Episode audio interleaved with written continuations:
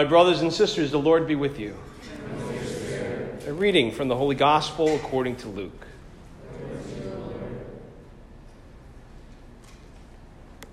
Tax collectors and sinners were all drawing near to listen to Jesus. But the Pharisees and scribes began to complain, saying, This man welcomes sinners and eats with them. So to them he addressed this parable What man among you, having a hundred sheep and losing one of them, would not leave the 99 in the desert and go after the lost one until he finds it? And when he does find it, he sets it on his shoulders with great joy. And upon his arrival home, he calls together his friends and neighbors and says to them, Rejoice with me, because I have found my lost sheep. I tell you, in just the same way, there will be more joy in heaven over one sinner who repents than over 99 righteous people who have no need of repentance. Or what woman, having 10 coins and losing one, would not light a lamp and sweep the house, searching carefully until she finds it? And when she does find it, she calls together her friends and neighbors and says to them, Rejoice with me, because I have found the coin that I lost. And just the same way, I tell you, there will be rejoicing among the angels of God over one sinner who repents.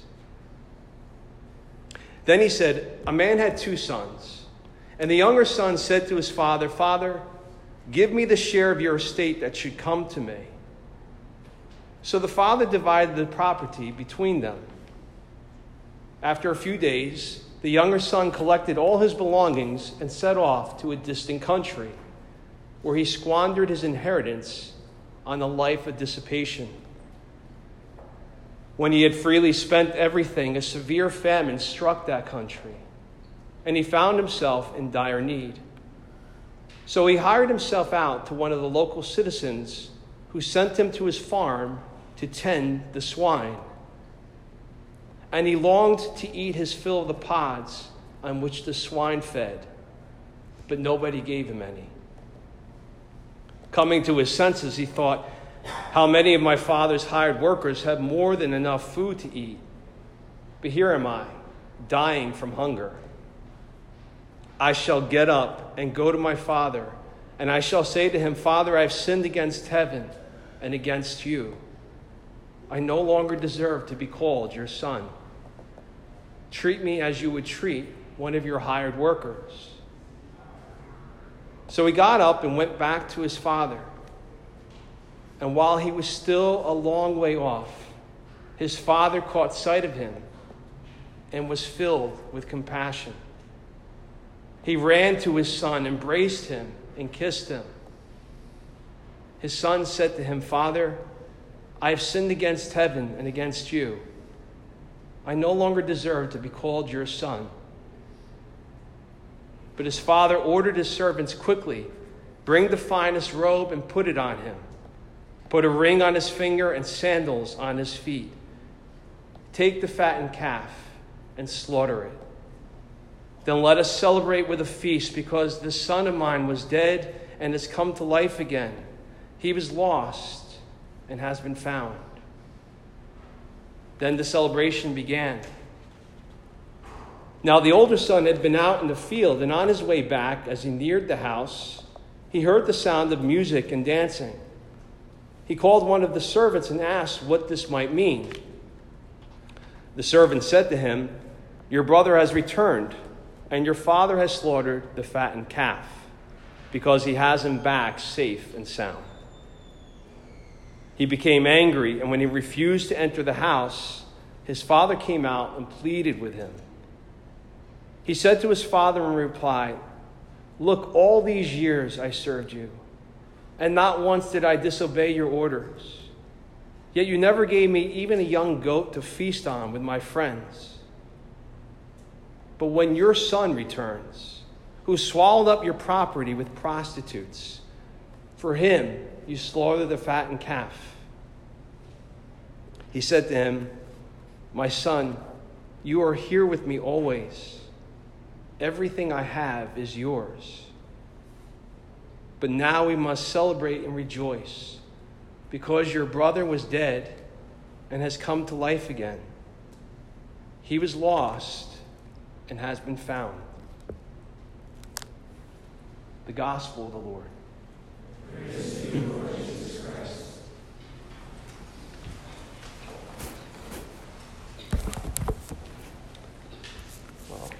Before uh, begin my homily, just great to see so many of you again, and uh, for some of the new faces I see out there, welcome. Uh, welcome to our, our Mass here on Sunday nights at, here on campus. It's so great that you could be a part of us, and it's so great every week just to have uh, all you guys making time to, to be here to worship God. So thank you for being here.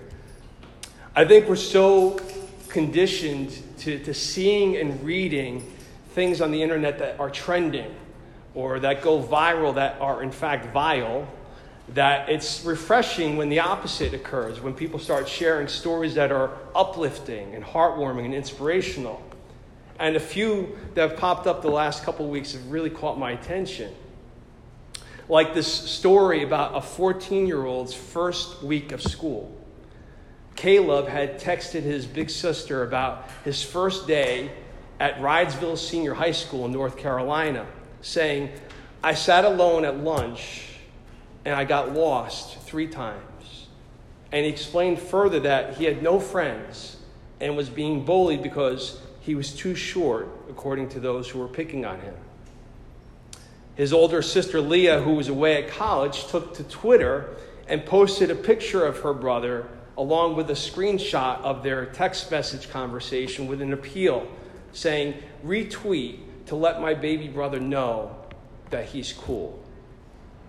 And while that was nice that the, the tweet actually went viral and was liked and retweeted by thousands of people, what was even more meaningful was when an upperclassman named Timothy got a group of seniors to sit with the lonely freshman at lunch and befriended him the next day. The smile on Caleb's face and the joy from his sister responding that she didn't even know these kids from her time in school, but was just so incredibly grateful for the kindness and the attention that her younger brother had received that helped make his transition to high school so much smoother. Or how about this one? A week ago, CNN did a, feature on a chess tournament that is specifically for children with disabilities. And it opened with Anna Miller, this 11 year old who has a maturity way beyond her years, speaking about her disability. She has this condition of brittle bones that results in her experiencing breaks several times a year. And this illness has prevented her from a lot of games and activities that most children her age are used to experiencing. But you won't hear her sounding disappointed at the limitations or focused on what she's not able to do. Instead, she very passionately talks about chess, explaining even though I look small and innocent, I really can unleash everything. I don't ever let them underestimate me. I want them to be afraid of me on that board. She added that she didn't let her disability limit her, saying, I don't let that define who I am. I let my mind and what I can do define who I am. The tournament features 16 children from eight different countries that have a variety of different disabilities or illnesses. But that wasn't the focus. Rather, it was on their abilities and their smarts. One competitor who has cerebral palsy and isn't even able to sit in a chair or at a table by herself. She's basically held by her mother. Her sister explains that at home, she's not able to do a lot of things, so she has a lot of time to think and chess has opened a whole new world to her. To many observers, it would appear that these kids are limited, and people have unfairly judged them to have something wrong with their brains, that they couldn't be intelligent people. But the director of the tournament pointed out that is so far from the truth. With just a little attention and some assistance, you see these kids thriving in ways that their families could never have imagined before, had never witnessed up until that point, to now they're becoming some of the best chess players in the entire world. One final one. There's a story of a man named Nicholas Winton, who, as a young man back in 1939, on the eve of World War II, risked his life by providing safe passage for children from Czechoslovakia to Britain. It was an unknown story for over 50 years had passed, and he never spoke about it. But in the late 1980s, his wife found in their attic an old scrapbook filled with pictures and documents of the children that he saved.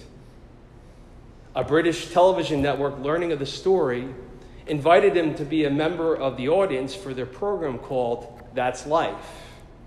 Unbeknownst to him, he was the life that they were highlighting that evening. The host explained what Nicholas had done and how he had basically been responsible for saving over 600 children. And then she sh- highlighted in the scrapbook the name of one child named Vera Gissing and surprised Nicholas, saying, She's here with us tonight. And in fact, she was sitting right next to him. And you could see the shock on his face as, tears were streaming down it, recognizing one of the children that he helped to save. But they weren't done. He had barely composed himself when the announcer said, Is there anyone else here tonight that owes their life to Nicholas Winton? And at this, the whole section of the audience who were seated around Nicholas and his wife stood up, revealing over 20 other people that he helped save in the internet world, in the Twitterverse, which is usually defined by how outrageous or guttural people can be towards one another. These stories stood out almost like oases or mirages from all those nonstop streams of negativity.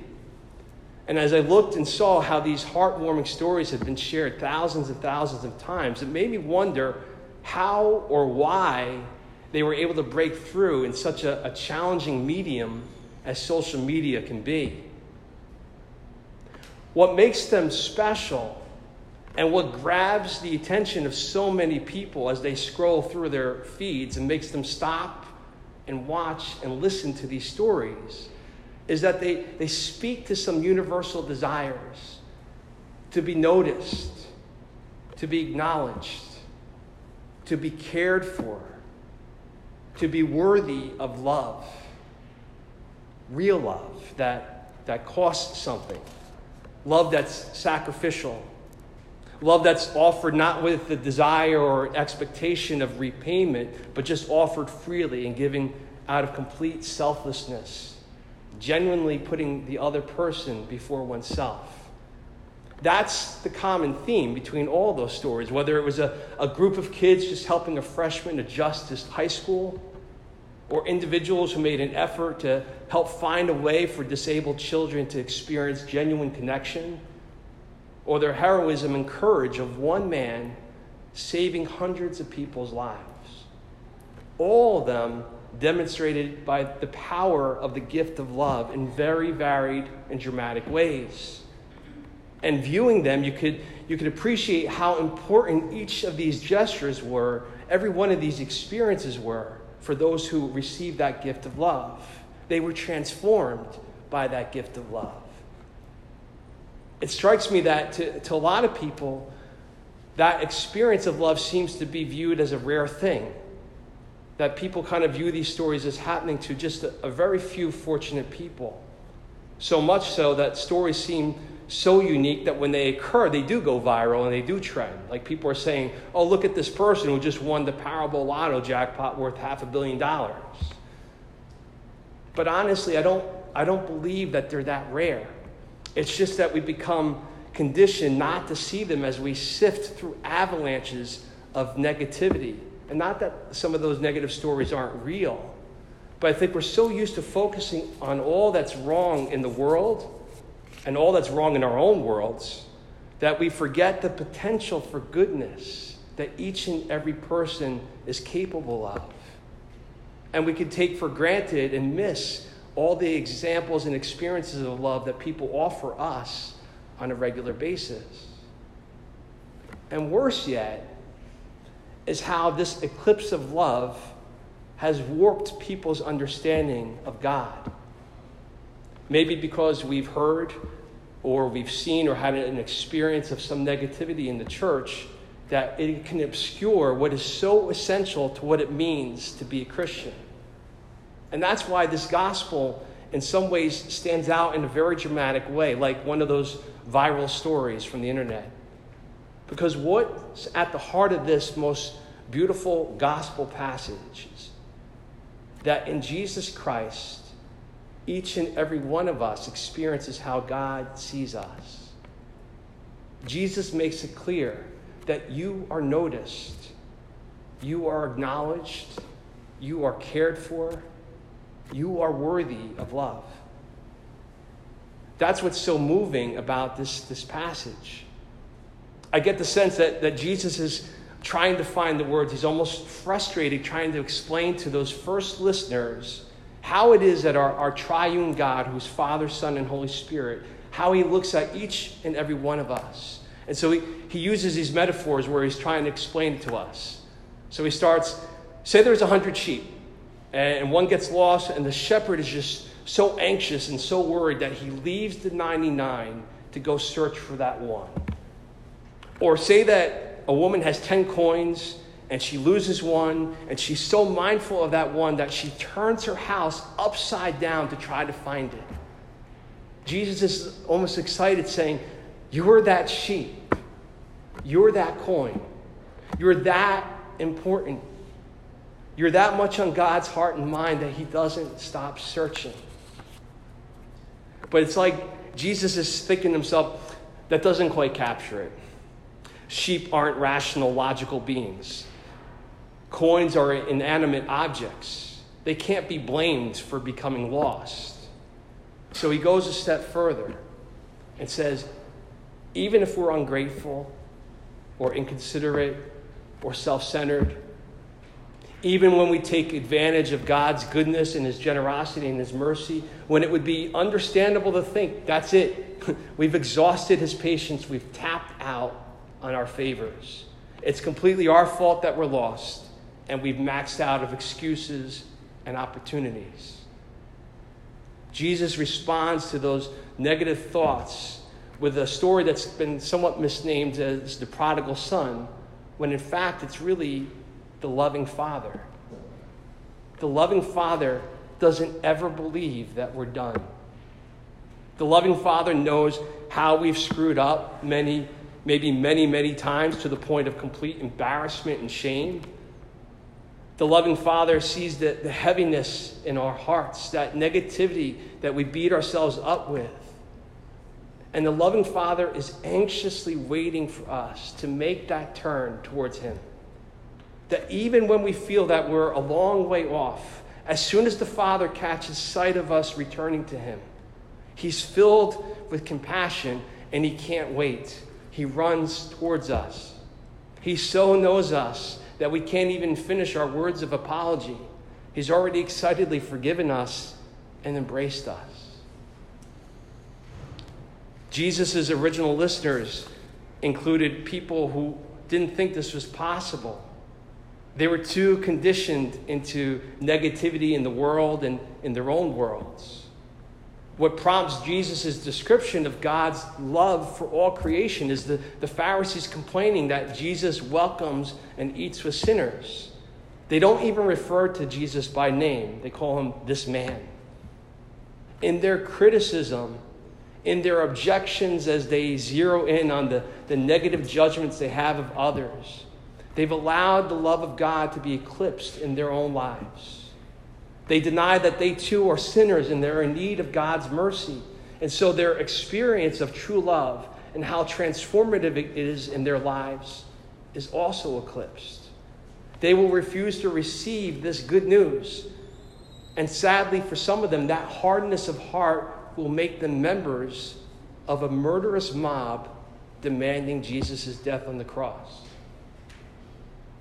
Jesus' resurrection vindicates for all eternity that the love of God is more powerful than the darkest, evilest designs that any soul or demon can ever design. And as we come forward to, to receive Jesus' body and blood in the Eucharist, that has to sink into the deepest core of ourselves. He has been actively searching for you, like the shepherd for that one sheep. He hasn't stopped trying to find you, like that woman turning her house upside down for that one coin. He hasn't stopped looking for you, longing for you, anxiously waiting for you to return as the Father embraces that wayward son. May we allow that truth to embrace us. May that transformative love change us. And may we receive Jesus and become him to a world in desperate need of him.